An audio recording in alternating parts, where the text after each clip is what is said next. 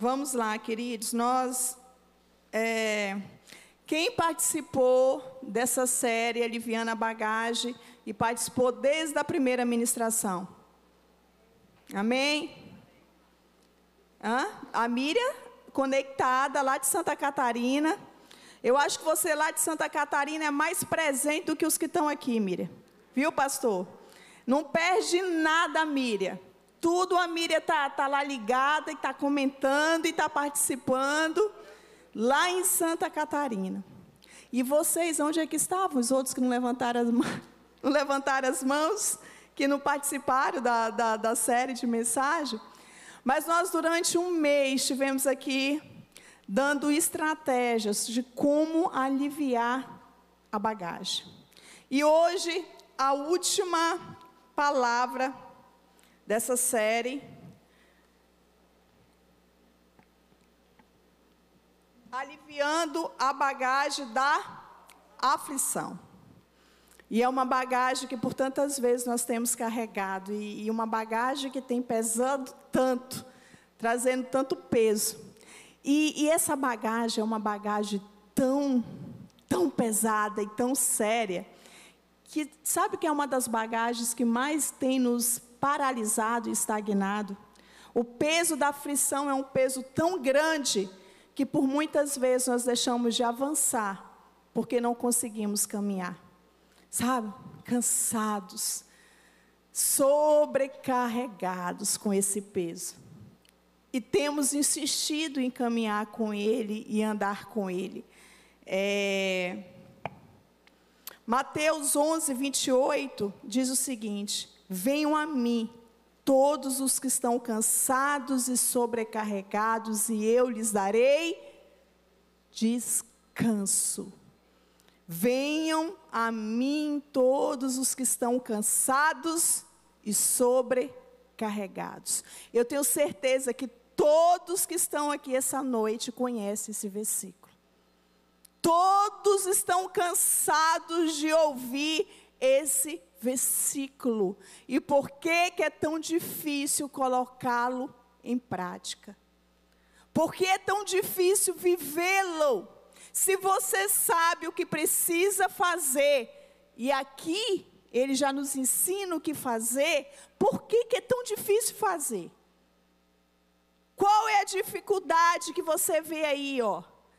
Você que está cansado, você que está sobrecarregado, você que não sabe mais o que fazer da vida, você que está perdido, que está triste, você que está angustiado, você que está desesperado, você que pensa em tirar a sua vida, ou você que talvez até já tentou tirar a sua vida, você que olha e não vê solução, você que não vê uma luz no fim do túnel, e por muitas vezes pergunta: e agora o que, que vai ser de mim?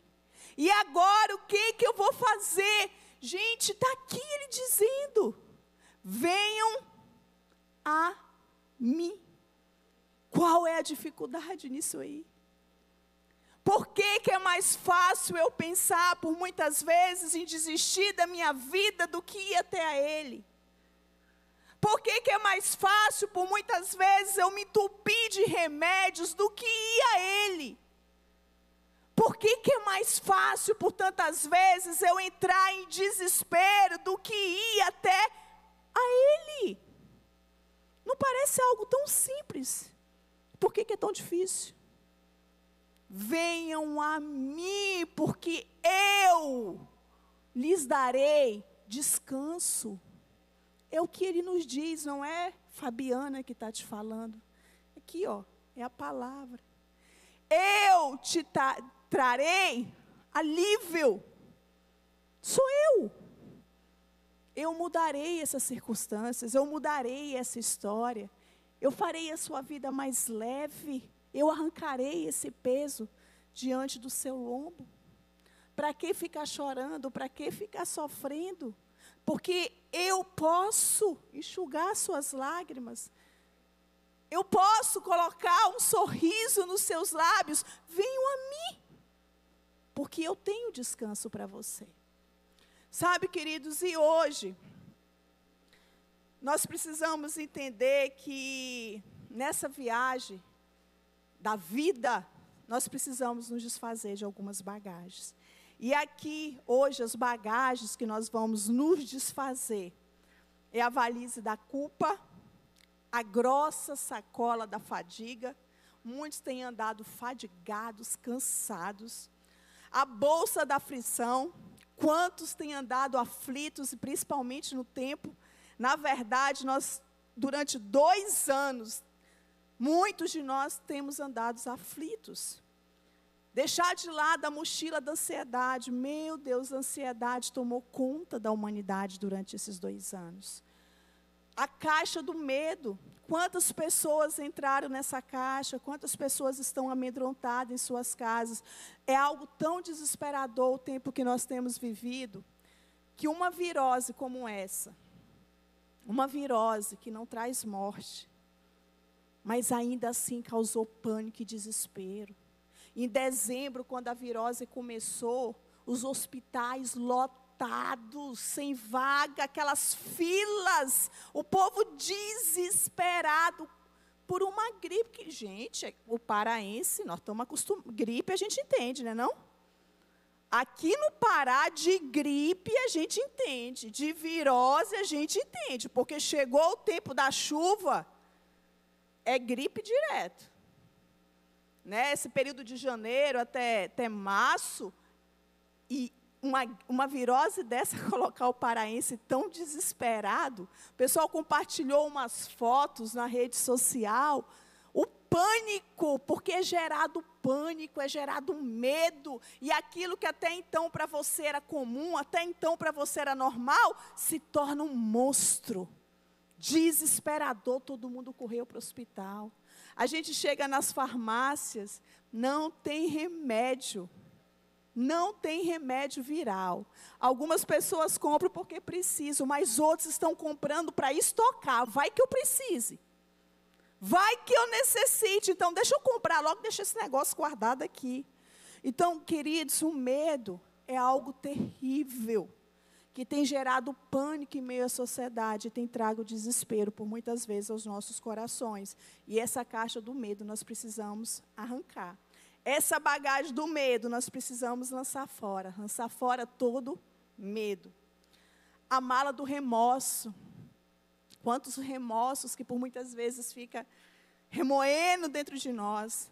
Quantos remorsos que por muitas vezes nós temos carregado, quantas culpas sabe, pelo que você fez lá atrás, ou culpa pelo que você não fez, pelo que você. Ai, se eu tivesse feito, a minha vida seria diferente. Ah, se eu tivesse tomado tal decisão lá atrás, a minha vida teria sido diferente. E fica se cobrando o tempo todo pelo que fez ou pelo que não fez. E por último, o baú da solidão é algo terrível, porque realmente solidão é algo terrível. Mas deixa eu te falar, quem tem a companhia de Jesus nunca é solitário. É um Deus presente, é o que ele nos diz. É um Deus de perto. Então é um Deus que está todo tempo. Quem tem Jesus nunca está só. Nunca está só. Eu lembro de, de Gente, quem é uma senhora que, que é viúva? Um tempo desse ela estava compartilhando comigo. Eu, eu falei para ela, senhor, ô fulana, o ruim é a solidão, né? Quando chega a noite, que você olha para o lado e não tem ninguém para conversar, que ela mora só. Ela falou assim: minha filha, eu não sei o que é isso. Eu não sei, porque eu tenho Jesus e eu oro e eu peço, Senhor, não me deixa sentir só que a tua presença preencha o meu ser, que a tua presença preencha o meu coração. Ela disse que às vezes ela deitava na cama, ela dizia assim: Jesus, o teu lugar está aqui, o Senhor é a minha companhia. E ela falou assim: Eu não sei o que é solidão, porque Ele não me deixa sentir solidão. Então é isso, Jesus é a nossa companhia perfeita. Tudo que nós precisamos realmente é da presença dEle e da companhia dEle. Amém? 1 Pedro 5,7 diz o seguinte: lancem sobre ele toda a sua ansiedade, porque Ele tem cuidado de vocês. Ele tem cuidado de nós realmente de forma especial.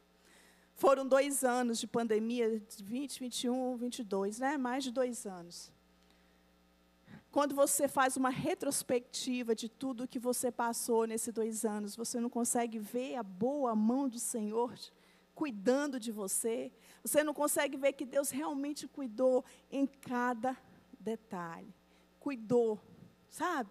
Cuidou provendo. Foi um tempo de crise, um tempo de desespero, um tempo que muitas pessoas não sabiam o que iam fazer da vida, mas nesse meio de desespero, quantas portas se abriram, quantas novas oportunidades se abriram, quantos novos negócios surgiram, quantas boas ideias apareceram. Então, lance sobre ele toda a sua ansiedade, porque Ele é quem tem cuidado de nós e Ele tem cuidado de nós de uma forma especial.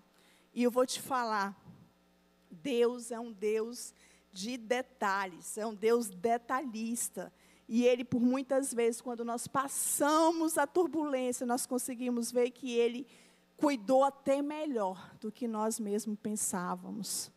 Ele fez muito além do que nós mesmos imaginávamos. Porque em meio à turbulência, em meio à dor, nós não conseguimos enxergar. Mas quando aquilo passa, que você começa a observar, você fala assim: "Nó, Deus foi bom demais comigo. Deus foi bom demais com a minha casa. Deus foi bom demais com a minha família." E é tão maravilhoso nós sabermos que nós temos um Deus que cuida verdadeiramente em cada detalhe. Em cada detalhe. E hoje, como nós vamos deixar essa bagagem de lado, e é a bagagem da aflição, será que tem pessoas aflitas aqui essa noite? Será se alguém entrou com o coração aflito? Querido, se você não chegou com o coração aflito, a verdade é que nós já tivemos um dia aflitos ou ficaremos aflitos. Aí você fala assim: nossa, está repreendido, pastora. Está repreendido que eu lá quero aflição na minha vida. Mas é inevitável. Nós somos seres humanos e seres humanos há momentos de aflição. É inevitável. No mundo tereis aflições próprio Jesus já nos advertiu. É como se ele dissesse assim: olha, estejam preparados. Estejam preparados. Vocês passarão por momentos de aflições, mas olha, não se preocupem, não se desesperem, não percam o equilíbrio, porque eu estarei com vocês nesse momento. Você sabe o que o próprio Jesus já nos advertiu e já nos, na mesma hora, quietar a nossa alma. Na mesma hora que ele advertiu, ele já disse assim: ó, mas fica tranquilo. É como se tivesse ali a enfermidade, ele já desse o remédio da enfermidade aqui. Fica tranquilo, você vai passar por isso, mas você não vai passar sozinho, porque eu vou estar com você nesse momento. E te digo mais: eu fui afligido também, e eu venci. E se eu venci, você vai vencer também. Se eu venci, é possível que você vença também. E além do que, eu vou estar com você aí, ó. Eu vou passar com você. Eu vou te fortalecer, eu vou te levantar. Com a minha destra poderosa, eu vou te sustentar. Destra é a mão que nós temos mais força, no caso, a minha direita. Com a minha destra poderosa eu te sustento, eu te levanto. Você já viu uma pessoa que anda com dificuldade e você levanta ela pelo braço e você ampara no braço e você ajuda a pessoa a caminhar? E é o que ele está dizendo. Eu, quando você achar que não tem mais força, eu sou a sua força. Quando você achar que você está fraco, vai ser nesse momento que você vai estar tá forte, porque a força vai vir de mim, não de você. Eu vou te levantar, eu vou te sustentar, eu vou te encorajar. Queridos, nada é por nós, mas tudo é por Ele. Tudo vem dele. Ele é a nossa fonte de vida, ele é a nossa fonte de alegria, ele é a nossa fonte de esperança, ele é a nossa fonte de ânimo novo todos os dias. Ele é quem nos fortalece, ele é quem nos levanta. Ele é o nosso fôlego de vida verdadeiramente nós estamos ligados nele, tudo que nós precisamos nesses momentos de aflições, aflições, é lembrar quem ele é para mim e para você.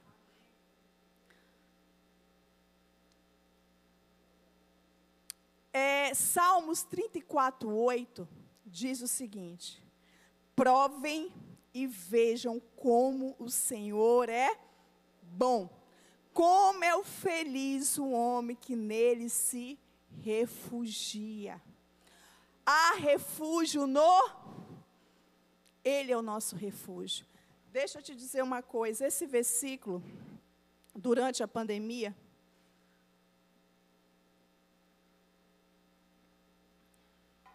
quando eu, eu lia ele, eu me lembrava da, da, da época da pandemia.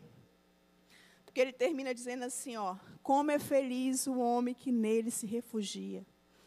Naquela época que tudo estava desesperador, que ninguém podia sair de casa, era um medo, era um caos. Eu lembro que uma vez eu fui na farmácia, eu precisei ir na farmácia. Gente, mas era naquela época mesmo assim que ninguém saía de casa, que parou tudo. Quando eu cheguei na farmácia, que estava aquela fila, e aquela distância de, de, de um metro um do outro, que a gente olhava no, no olhar assim do outro, era um pânico em cada olhar. Era um desespero. Vocês lembram dessa época? Era desesperador. A gente ali naquela fila, e você não via a hora de chegar logo a sua vez. Meu Deus, não vai chegar. E, sabe, aquele pavor. E eu lembro que a gente tinha muito medo de pegar lá em casa por causa do papai e da mamãe. E a gente parou de sair por causa deles, né? Porque a gente deixou de ir lá no papai, aí ele achou ruim porque nós deixamos de ir lá. Então, sujeito a gente deixar de sair para poder ir lá. E ficamos em casa. Só que aí vinha aquele, aquele pavor. E se eu pegar e eu não souber que eu tô, ir lá e passar, né? Foi tanta coisa que foi gerada na mente da gente. E eu lembro que eu, deitar, eu, eu, eu prostrava para orar e uma das coisas que eu falava para o Senhor, Senhor, a tua palavra fala que em, teu, em tuas asas há segurança. Em tuas asas há segurança. E eu pegava, abria a palavra de Deus, eu dizia, está aqui. E eu clamo agora para que o Senhor me coloque nessa sombra das tuas asas. Guarda eu e minha casa na sombra das tuas asas e que nós não sejamos tocados nessa sombra. Por quantas vezes eu clamei por isso? Senhor, tu és o meu rochedo. O Senhor é minha rocha e é no Senhor que eu estou firmada, é no Senhor que eu estou segura. O pânico, o medo, a ansiedade não vão me controlar. O Senhor é a minha rocha. Aí eu abria lá, está aqui, Senhor. O Senhor é a minha segurança, o meu rochedo. Em ti há segurança e é em ti que eu me refugio. Sabe, queridos, eu vou te dizer. Papai pegou, mas a mamãe só souberam porque fizeram exame. Não sentiram nada, nada, nada, não tiveram. E eles pegaram naquela época. Não tiveram sintomas nenhum. Eu convivendo com eles, andando com eles, ninguém lá em casa pegou. Ninguém. E eu, lendo esse versículo, eu me lembrei disso. O Senhor me levou lá atrás. Eu falei assim: Senhor, é verdade. Como é feliz o homem que nele se refugia. Queridos, há refúgio no Senhor, a segurança no Senhor, a proteção no Senhor, a consolo no Senhor. Tudo que nós precisamos está nele. Mais uma vez eu repito: Ele é a nossa fonte de vida. Por que, que é mais fácil nós batermos em tantas outras portas? Por que, que é mais fácil bater desesperadamente na porta do psicólogo? psicólogo. Eu não estou te dizendo para não procurar psicólogo, pelo amor de Deus, não me interpretem mal. Mas é mais fácil eu correr desesperado atrás de um psicólogo. É mais fácil eu correr desesperado atrás de um psiquiatra para me passar um remédio para que eu possa dormir, do que buscar refúgio no Senhor, do que me prostrar diante dele e dizer: Senhor, não há mais forças em mim. Senhor, me ajuda. Eu não sei o que fazer, eu estou desesperada, eu estou angustiada, eu estou atormentada. Senhor, a tua palavra me diz que eu lançasse sobre o Senhor, que o Senhor me aliviaria de todo peso, de todo cansaço. Senhor, eu não consigo dormir. Eu passo as minhas noites em claros, mas a tua palavra me diz: em paz eu me deito e logo eu pego no sono. Aqui, a tua palavra me garante, então gera esse sono em mim, gera essa paz no meu ser. Queridos, é viver a palavra, é trazer existência a palavra. Nós só conseguiremos ficar livre da bagagem da aflição quando nós entendermos quem Jesus é e pelo que ele morreu. Ele morreu para nos dar liberdade. Ele morreu para nos fazer livre. Mas você só vai viver essa liberdade se você conhecer a palavra de Deus. Se você não conhecer, como é que você vai orar? pela palavra? Como é que você vai cobrar a palavra? Como é que você vai cobrar que isso aqui se cumpra? Como se você não conhece? Essa palavra é o nosso alimento. Ela. E é por isso que ela fala que ela é mais cortante do que uma espada de dois gumes, a ponto de dividir espada é carne e espírito. Porque quando eu entendo a palavra, minha carne humana, ela perde a força. O medo perde a força, que o medo é carne. O desespero é carne. Quando eu entendo a palavra e ela divide carne de espírito, porque eu saio do natural e eu entro no sobrenatural. Eu vivo pelo espírito, eu vivo pela fé, eu vivo pelo que eu creio, não pelo que o mundo me diz. Eu vivo pelo que eu acredito, não pelo que o mundo fala, não pelos que os telejornais falam, não pelo que os meus amigos falam, não pelo que o meu casamento diz. Parece que está tudo perdido, parece parece que não tem solução, não pelo laudo de uma medicina, não pelo laudo de um médico, mas pelo que a palavra diz. Ela é viva, ela é real, capaz de separar carne e espírito. Queridos, nós precisamos entender que para verdadeiramente eu ser livre de toda bagagem, conheça primeiramente quem Cristo é para você. Amém? Vamos lá. É uma.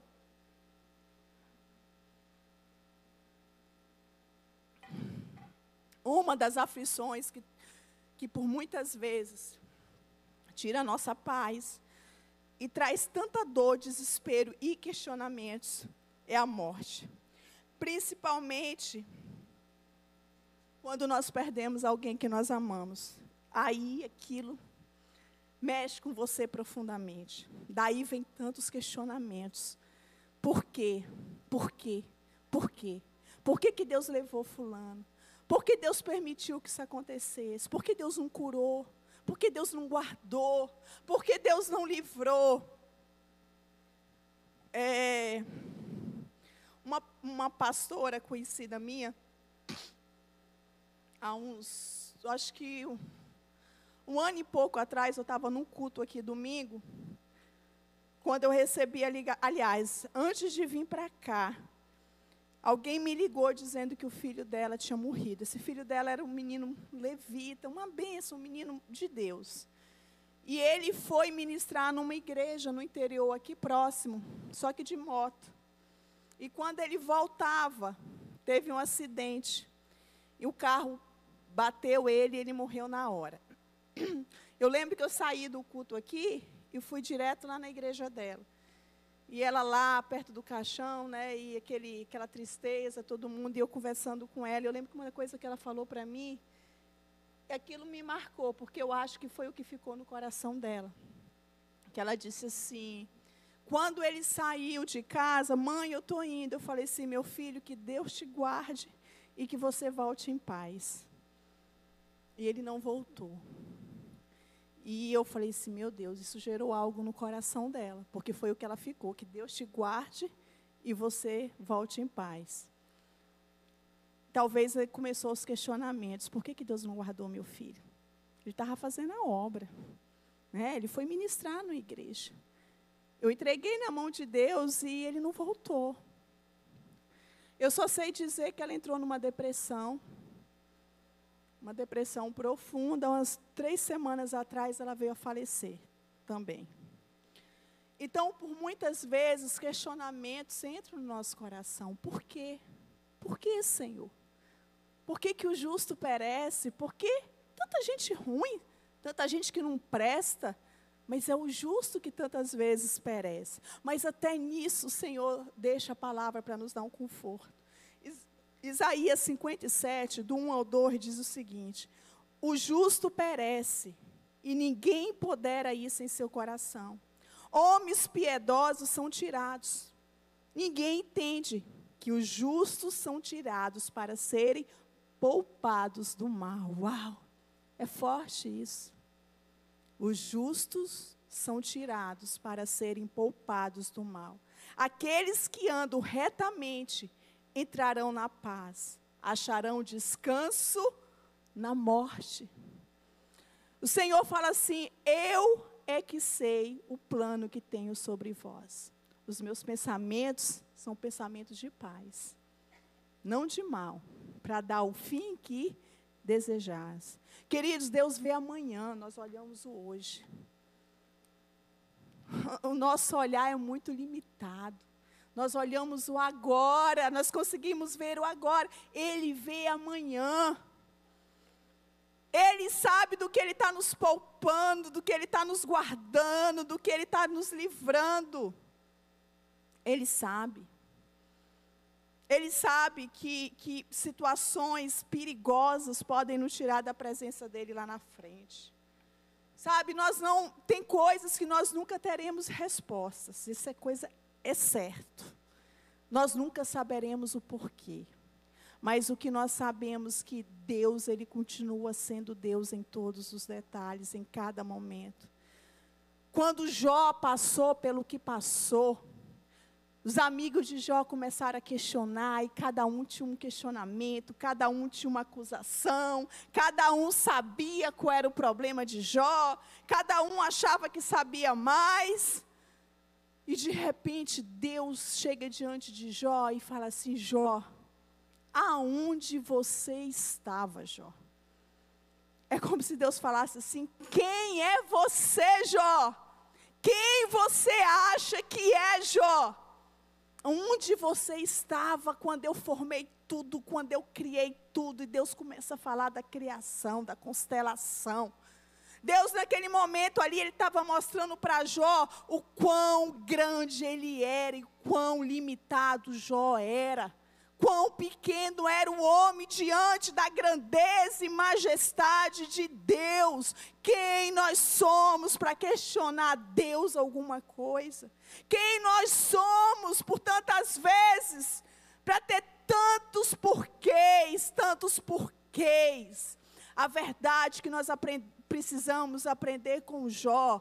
Deus me deu, Deus levou. Bendito seja o nome do Senhor. É fácil? Eu imagino que não.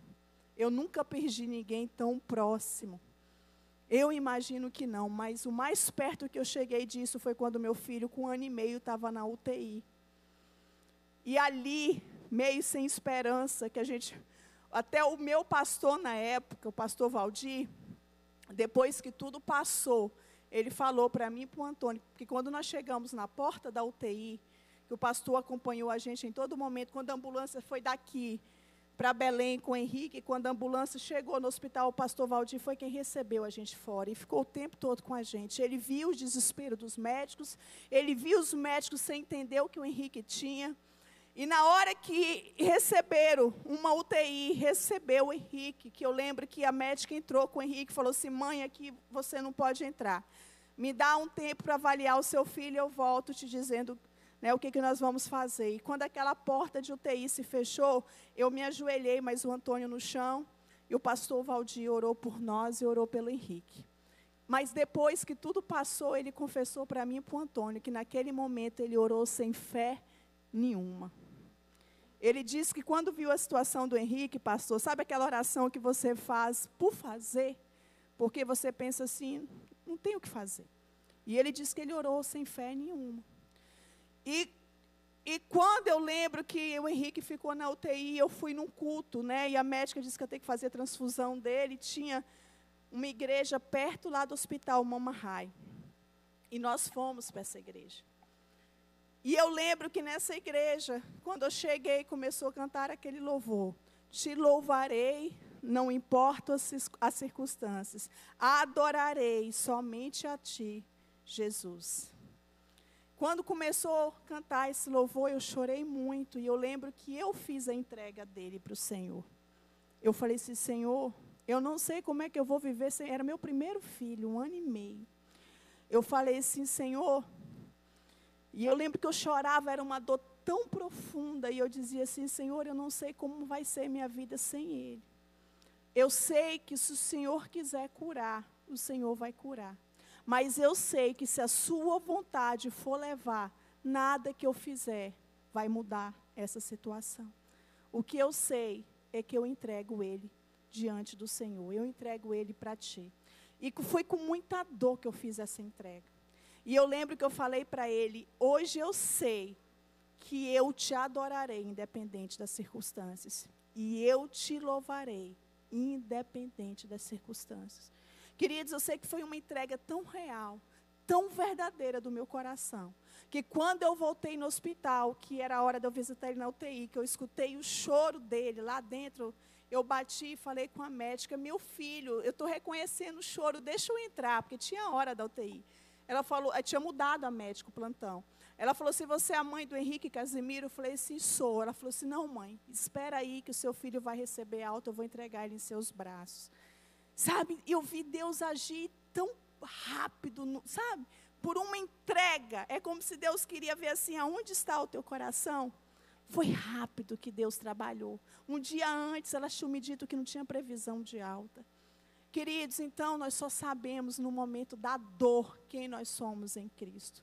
Mas a verdade que nós aprendemos como Jó, na alegria ou na bonança, adorarmos o Senhor na alegria ou na abundância, entender quem é o Senhor.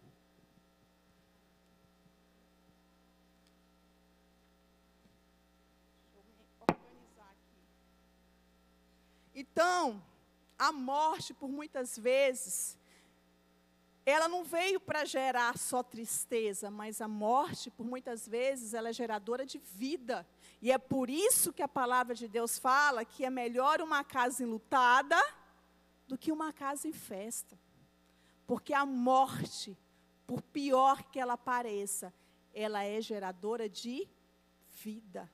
Até porque os justos que morrem com o Senhor, na verdade, eles viverão eternamente. É um novo recomeço, é uma nova história. E para os que ficam, é o trabalhar de Deus, é o ministrar de Deus, é o falar de Deus. Quantas coisas acontecem. Essa semana nós perdemos a pastora Ludmila Febre. Uma mulher que marcou uma geração. A minha foi marcada por ela. Desde a minha conversão, eu gostava muito de escutar a pastora Ludmila Febre. Os louvores dela são louvores que me abençoaram muito. Muito uma mulher cheia de Deus. As suas canções traziam cura. As suas canções traziam alívio para o espírito. As suas canções geravam salvação. Mas as dores que aquela mulher viveu, a vida daquela mulher. E essa semana, as filhas colocaram na postagem dizendo assim: Minha mãe morreu, mas não fiquem tristes, porque um milagre aconteceu. Durante tudo, um milagre aconteceu. E elas disseram o seguinte: para o velório da minha mãe, vocês que amam minha mãe, não venham de preto, ou venham de branco, ou venham com uma roupa de cor. Porque não é momento de tristeza, é momento de alegria, porque minha mãe foi morar com o Senhor. E eu lembro quando ela veio aqui há sete anos atrás, que eu fui buscar ela no aeroporto. E a gente teve um tempo conversando, ela me contava acerca das filhas, que a, a tristeza dela era que, na época, até uma das filhas dela estava participando do The Voice. E ela falando a tristeza dela, que as três filhas estavam afastadas do caminho do Senhor. As três filhas estavam desviadas em função do pai, por todo o sofrimento que ela passou, pastora Ludmila com o marido, né, de agressão, traição. E ela dizendo para mim, Fabiana, e foram esses momentos de dores, onde eu me trancava no quarto e ficava às vezes dois dias, três dias trancada, orando, sem entender o que estava acontecendo. E eu chorava, e eu ficava sem comer. Ela disse que às vezes ela entrava no quarto, aquela música recebe a cura, recebe a unção. Ela disse que ela passou três dias sem comer e sem beber. Que ela se trancou no quarto e ela falou: Não me incomodem. Não batam nessa porta, porque eu só vou sair daqui quando Deus falar comigo. É como Jacó, né? Eu só vou deslargar quando você falar comigo, com o anjo. E ela disse que ela ficou, falou para as filhas, não batam. E ela ficou naquele quarto, sem beber e sem comer. E ela disse que ela chorava, que ela orava, que ela chorava, que ela orava. Porque ela disse que por muitas vezes o marido no altar dizia: Você é linda, você é maravilhosa diante das pessoas, você é meu amor. E quando entrava no carro, ele já começava a espancar por muitas vezes ela dentro do carro. E ela disse que era tanto sofrimento. E foi aí que Deus veio com essa resposta. Começou a ministrar no coração dela: recebe a cura, recebe a unção unção de ousadia, unção de conquista, unção de, de multiplicação. E ela disse que ela começou, Deus ministrar, ela começou a escrever. Eu só sei dizer que esse louvor curou muitas vidas, alcançou muitas vidas, tocou muitas vidas. Queridos, a sua dor não é à toa. Algo vai florescer através dessa dor. Algo vai frutificar através dessa dor. E quando ela me contava essa história dela, eu estava vivendo um momento de crise muito profunda, numa decisão que eu precisava tomar. Nós estávamos vivendo um momento de dor e eu compartilhei com ela e foi no momento que ela me confrontou. E é um momento que Deus nos confronta hoje. Sabe, eu me lembrava disso. Eu lembro que o confronto que ela fez comigo, ela falou assim: Fabiana, você ama a Deus? Claro, pastora. Claro que eu amo a Deus. Então faz o que tem que fazer. Não, mas aí eu ficava, não, pastora. Mas não é assim, por isso e por aquilo, por ela só escutava. Aí ela, eu terminava de falar, ela tornava a falar: Você ama a Deus? Amo, eu amo, pastor, mas só não está entendendo. Ela tornou a falar, mas a minha pergunta não foi essa. Eu quero saber, você ama a Deus? Eu amo, pastor. Então faça o que você tem que fazer. Queridos, é fácil nós dizermos que amamos a Deus, o difícil é nós deixarmos a nossa vontade de lado e fazer a vontade de Deus. E por muitas vezes as nossas aflições vêm e permanecem porque nós estamos insistindo em determinadas situações que não precisamos insistir. Estamos lá, ó, dando murro em ponta de faca. Coisas que já eram para ser resolvidas há muito tempo, coisas que já eram para ter sido deixado para trás há muito tempo, posições que você precisava ter tomado há muito tempo, decisões que você precisa tomar e que você fica adiando. Nós, por muitas vezes, cavamos as nossas dores e aflições. Nós, por muitas vezes, prolongamos as nossas lágrimas. Você sabe o que precisa fazer e não faz. Você sabe a atitude que precisa ter e não toma, por muitas vezes por falta de coragem, por muitas vezes porque seu amor as coisas são maiores do que o seu amor por Deus. Você ama a Deus? Eu amo. E por que que não faz? Porque se você ama a Deus, você se lança, você confia, confia nele. Se você ama a Deus verdadeiramente, você abre mão desse pecado que está te destruindo. Se você ama a Deus verdadeiramente, você abre mão dessa iniquidade, desse relacionamento que está te fazendo mal, porque o seu amor por Ele é maior. É maior do que o seu amor por você mesmo que não viva mais eu, mas Cristo vive em mim. Que não seja mais as minhas vontades, mas as vontades de Cristo em mim. Queridos, parece fácil, mas é difícil. É difícil, e quando você é confrontado dessa forma, e você fala assim: meu Deus, será se eu te amo mesmo? Será se verdadeiramente o Senhor ocupa o primeiro lugar na minha vida? E eu vou te falar, eu fiquei chateada com ela esse dia. Eu digo que essa mulher não é de Deus, não. Ela está mandando fazer uma coisa que é contra a palavra de Deus. Essa mulher não é de Deus, não. Porque nem sempre a gente quer escutar o que precisa escutar. Principalmente quando a gente é confrontado naquilo que a gente não quer fazer. Naquilo que a gente sabe que precisa fazer e não faz. Mas uns quatro meses depois, cinco meses depois, eu fiz. Foi dolorido? Foi. Foi difícil? Foi. Mas hoje eu vivo a plenitude de Deus sobre a minha vida, porque eu resolvi obedecer à vontade de Deus. Sabe, eu nunca me esqueci dessa palavra dela.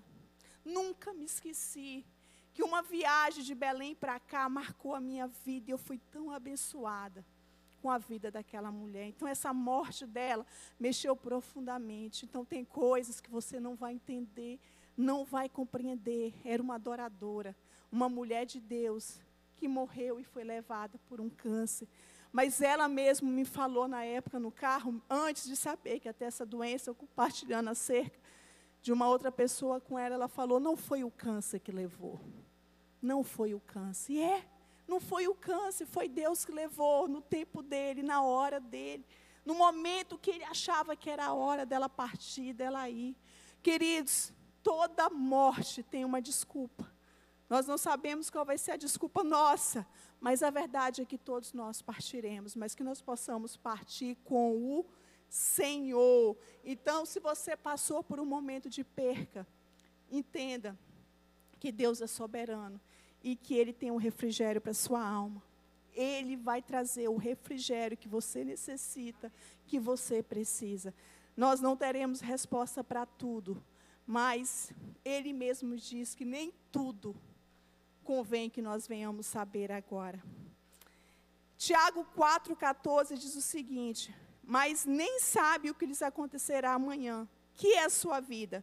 Vocês são como uma neblina que aparece por um pouco de tempo e depois dissipa. Nós não temos controle sobre nada, sobre nada em nossas vidas. Para que realmente eu possa aliviar essa bagagem, nós temos alguns conselhos. Primeiro, creia que Deus tem uma aliança eterna com você. E aliança com Deus são alianças sérias, inegociáveis. Alianças humanas, elas são quebradas, elas são rompidas, mas a aliança que Deus tem com a sua palavra e conosco é uma aliança inquebrável, inquebrável. E por muitas vezes nós medimos Deus através das nossas vidas como nós somos inconstantes, como nós quebramos aliança, como nós voltamos atrás por muitas vezes de promessa que fazemos, como nós voltamos atrás em decisões que tomamos. Nós achamos que Deus age da mesma forma, mas Ele não age. Apocalipse 21, 3 diz o seguinte: Eles serão os seus povos, o próprio Deus estará com eles e será o seu Deus. Aliança de Deus conosco, Ele será o nosso Deus. Ele será o nosso Deus.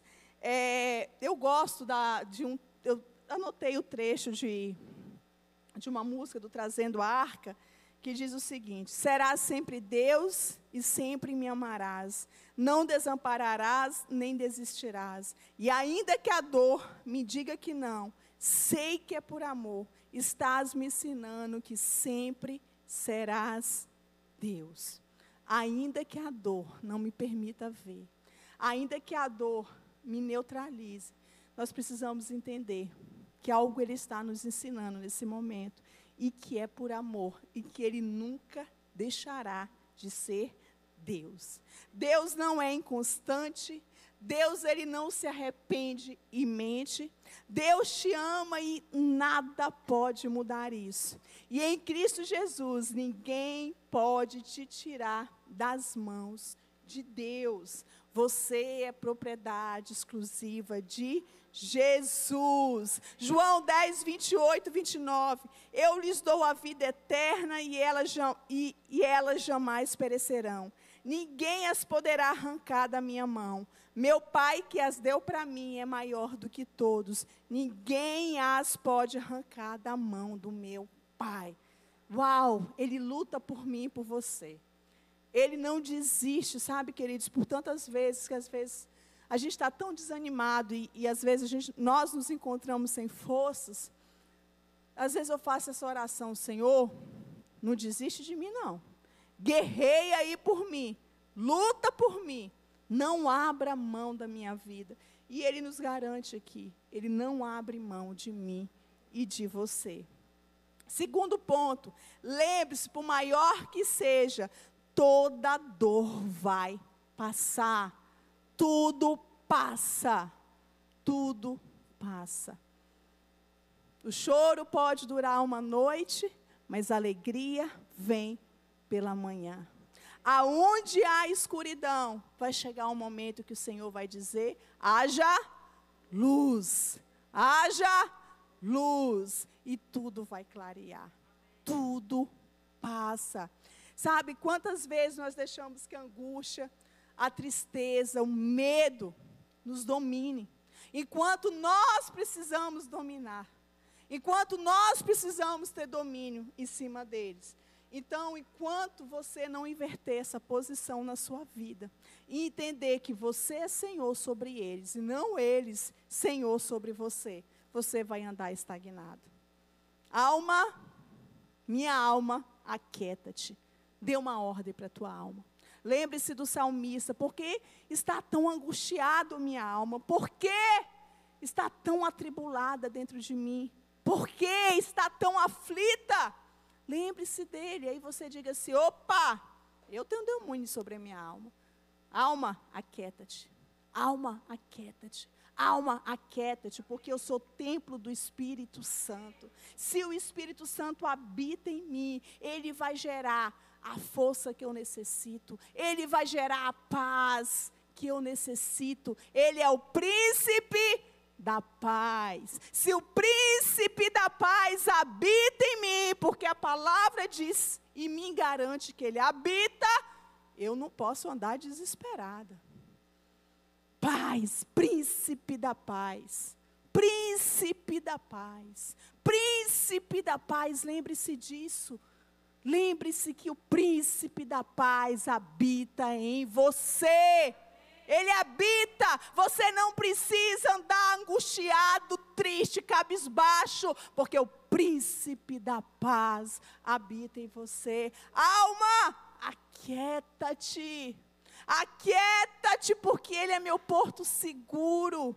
Aquieta-te, porque Ele é a minha esperança. Aquieta-te, porque Ele é a minha alegria. Aquieta-te, porque Ele é o refrigério que eu necessito. Alma, aquieta-te, porque Ele é a minha vida. Eu estou ligada nele. Eu estou ligada nele. Aquieta-te a minha alma. Queridos, quando você começar a declarar, você vai viver isso. Ao desanimado, tenha bom ânimo. Ao entristecido, alegre-se. Alegre-se, porque é um Deus que tudo pode. E por último, foque os seus olhos no que Deus está fazendo. Aquele que estava sentado no trono disse: Estou fazendo nova todas as coisas. E acrescentou: Escreva isso, pois essas palavras são verdadeiras e dignas de confiança. Apocalipse 21, 5. Deus não criou a sua dor, mas Ele está trazendo propósito para ela. Há propósito na dor. Há propósito em toda perca. Há propósito em tudo. E para encerrar, deixa eu abrir aqui. A pastora Ludmila morreu, eu acho que Hoje é domingo, acho que sexta-feira, não foi? Eu acho que foi sexta, mas parece que ela estava internada desde segunda. Há cinco dias atrás, então, se quarta-feira, há cinco dias atrás ela fez essa postagem no, no Instagram dela. E eu queria finalizar, que eu acho que tem tudo a ver com a nossa palavra de hoje. E para você que tem andado aflito, e para que nós possamos entender que nós precisamos verdadeiramente largar essas bagagens para trás. Se você quer ter uma vida abundante em 2022, abra mão desse peso que você não precisa carregar. Lançai sobre ele. Esse é o segredo. Lançai sobre ele. E ela, no hospital, postou isso aqui. A letra de uma música dela. Quando tudo parece estranho ao redor, buscar a tua face é preciso. Deus, quando a gente não sabe o que está correndo, buscar a tua face é preciso. Deus, quando a fúria dos ventos vem contra nós e a vontade é sumir e calar a voz, é nessa hora que a gente precisa lutar e jamais desistir. Justamente agora é o momento de se humilhar e buscar a face de Deus. Uau! Eu achei isso muito forte.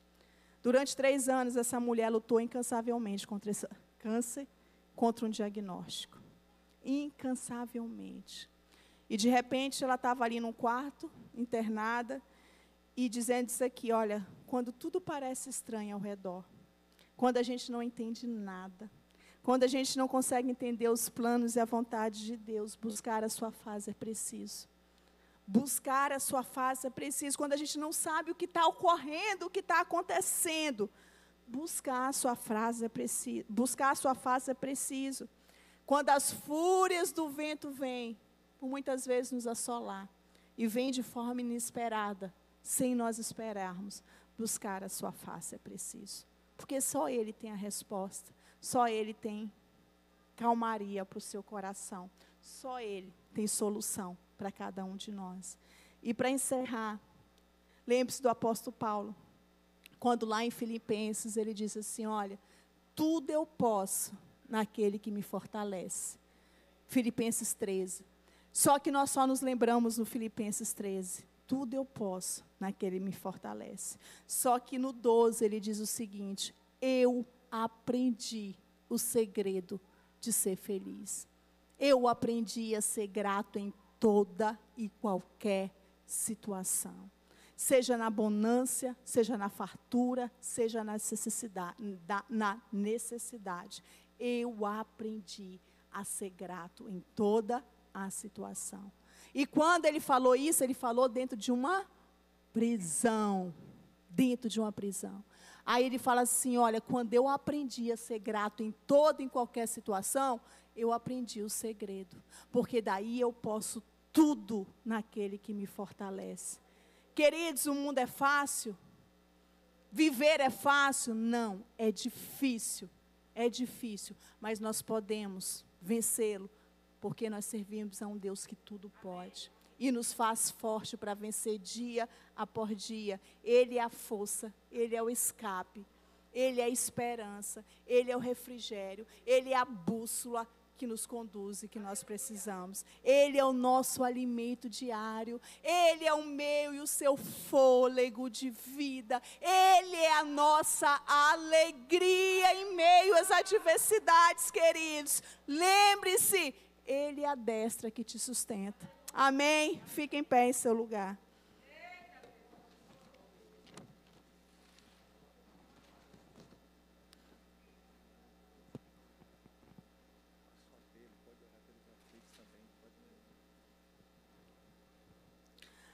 Queridos, lembre-se, vamos avançar. Recuar, jamais. É avançar. Por mais difícil que seja. Por mais difícil que seja, nós vamos avançar. Avançar. Recuar. Ficar paralisado, estagnado, não. Não. Ele nos diz que nós somos vencedores em Cristo Jesus. Derrotados, não. Desanimados, é, desanimados, não é? Abatidos, desanimados, não. Jamais. Jamais. Vamos lutar. Vamos lutar. Enquanto nós vamos ministrar essa canção,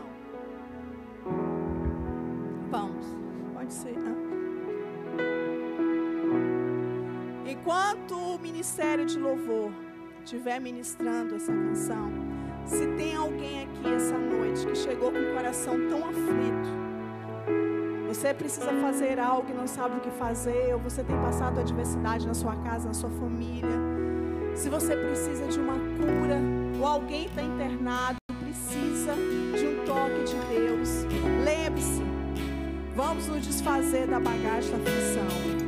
Se você precisa de uma oração, você vai vir aqui na frente, nós vamos estar orando por você. Saia do seu lugar e venha aqui. Se você necessita de uma oração. E vamos crer no agir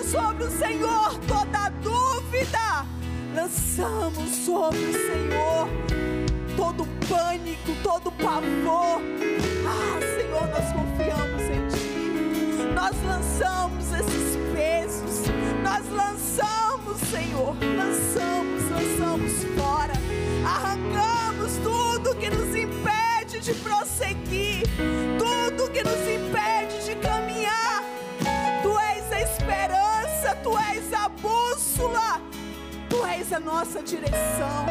Tu és o nosso socorro bem presente na hora da angústia e da tribulação. Tu és o nosso alimento. Tu és a nossa esperança. Tu és, Senhor. Tu és a nossa força. E eu oro, Senhor, por mentes renovadas essa noite. Eu mentes transformadas essa noite. Eu oro por esperanças renovadas, por fé ativada. Ativa a nossa fé, Senhor. Renova a nossa fé. Restaura a nossa fé. Aumenta a nossa fé. Aumenta a nossa fé. Que verdadeiramente nós entendamos e compreendamos incondicionalmente. Que nós não estamos só nessa jornada. Nós não estamos só nessa viagem. Há um Deus e é o nosso companheiro. Há um Deus que está conosco. Há um Deus que luta as nossas guerras, que luta, que enxuga as nossas lágrimas. Há um Deus que nessa caminhada tem o alimento que necessitamos e que precisamos. Senhor Deus, se alguém chegou aflito aqui, essas pessoas que estão no altar, que estão apresentando as suas causas, as suas petições diante da tua presença. Senhor, na minha caminhada contigo há muito cedo eu, eu aprendi a apresentar diante do altar todas as minhas necessidades. O altar é lugar de milagres, de milagres, e eu creio nisso. E eu oro, Senhor, para que essas pessoas possam contemplar os teus milagres, que elas possam viver os teus milagres, que elas possam contemplar da tua fidelidade, possam viver a tua palavra e que elas possam sair daqui sabendo que há um Deus que luta, que guerreia em favor delas, que elas saiam daqui leves, que as aflições fiquem nesse altar e que elas saiam daqui mais leves, crendo e acreditando que o Senhor cuidará de todas as coisas, que o Senhor proverá todas as coisas e que não há impossíveis para ti. Não há situação que o Senhor não possa mudar e transformar. Oh Jesus, abençoa a tua igreja, abençoa o teu povo. Levanta aqui uma geração saudável. Levanta aqui uma geração forte, um povo forte. Um povo que entende quem é, quem é, quem é em Cristo. Que nós nunca nos esqueçamos verdadeiramente quem nós somos no Senhor. E principalmente que nós não esqueçamos quem é o nosso Deus.